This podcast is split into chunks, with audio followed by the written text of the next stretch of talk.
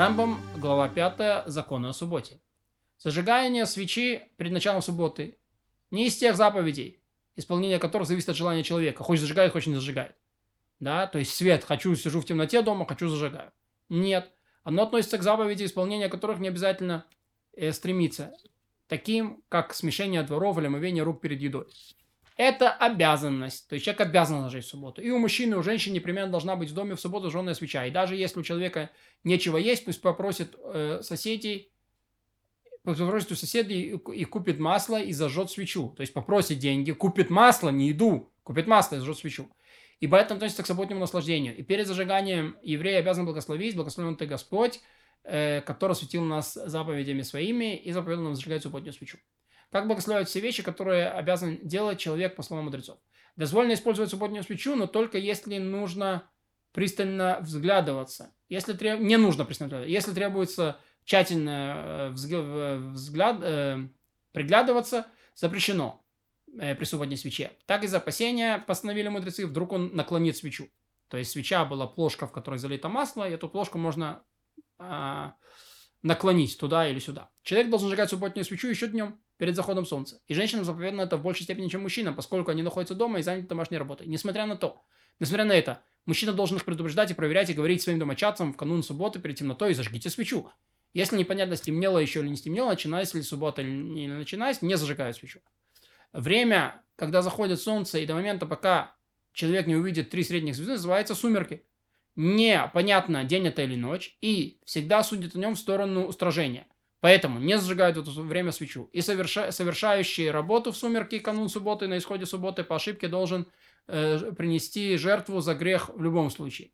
И это не крупные звездные, видные даже днем, и не мелкие, видные лишь темной ночью, а средние. И когда видны три такие средние звезды, значит точно наступила ночь. Фитиль субботний свечи не следует делать из материалов, из-за которых огонь мерцает. Например, шерсти волос, шелка, кипарисовых волокон, неотбитого льна, волокон пальмы, мягких видов древесины и тому подобного. А делают его из материалов, которые охватывают пламя, например, отбитого льна, ткани из э, крученных ниток, хлопка и тому подобное. И зажигающий должен э, зажечь большую часть высовывающегося фитиля. Запрещено обматывать фитиль материалом, э, который разрешено зажигать вок, э, вокруг материала, который не разрешено зажигать. С целью сделать фитиль толще, добавить света. Но с целью укрепить фитиль, чтобы он стоял прочно и не сползал вниз, то разрешено.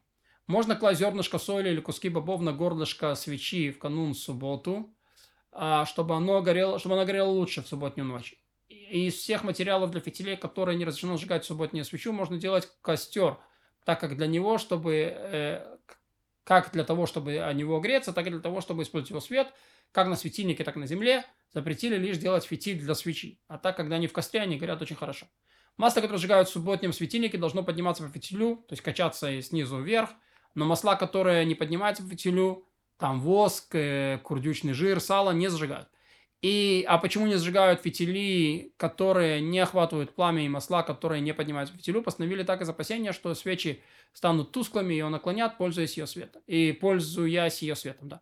Э, в растоп... растопленное сало, размягшие рыбьи внутренности можно добавить сколько-то масла и зажечь светильник. Но масла, которые не разрешено зажигать в субботние светильники, не зажигают, даже если смешать их с маслами, которые зажигают, поскольку они не поднимаются по фитилю. Не зажигать деготь, поскольку запах дурен, из опасения, что хозяин оставит свечу и уйдет из комнаты, а должен сидеть при свече.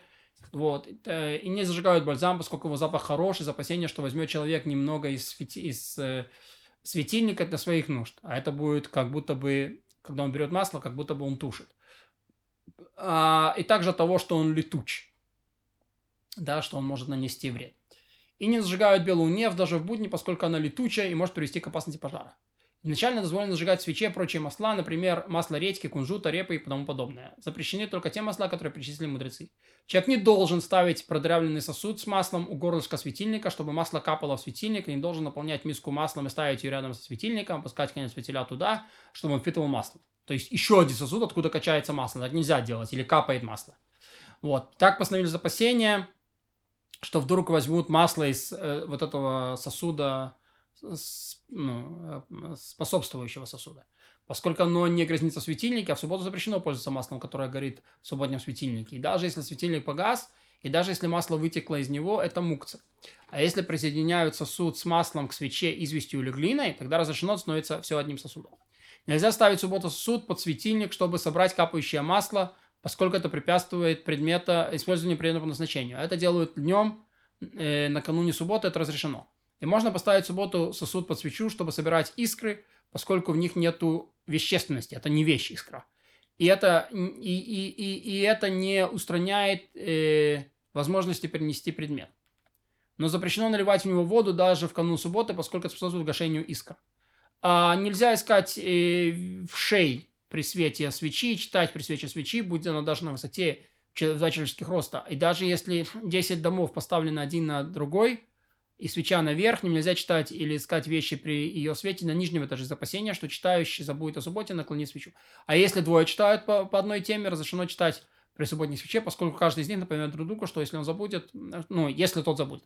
Но это не тот случай, когда они читают по разным темам, поскольку каждый из них погружен в свою тему. Дети могут читать перед учителем при свече, поскольку учитель хранит их нарушения, чтобы они не наклонили свечу. Но сам он не может читать, поскольку не боится учеников.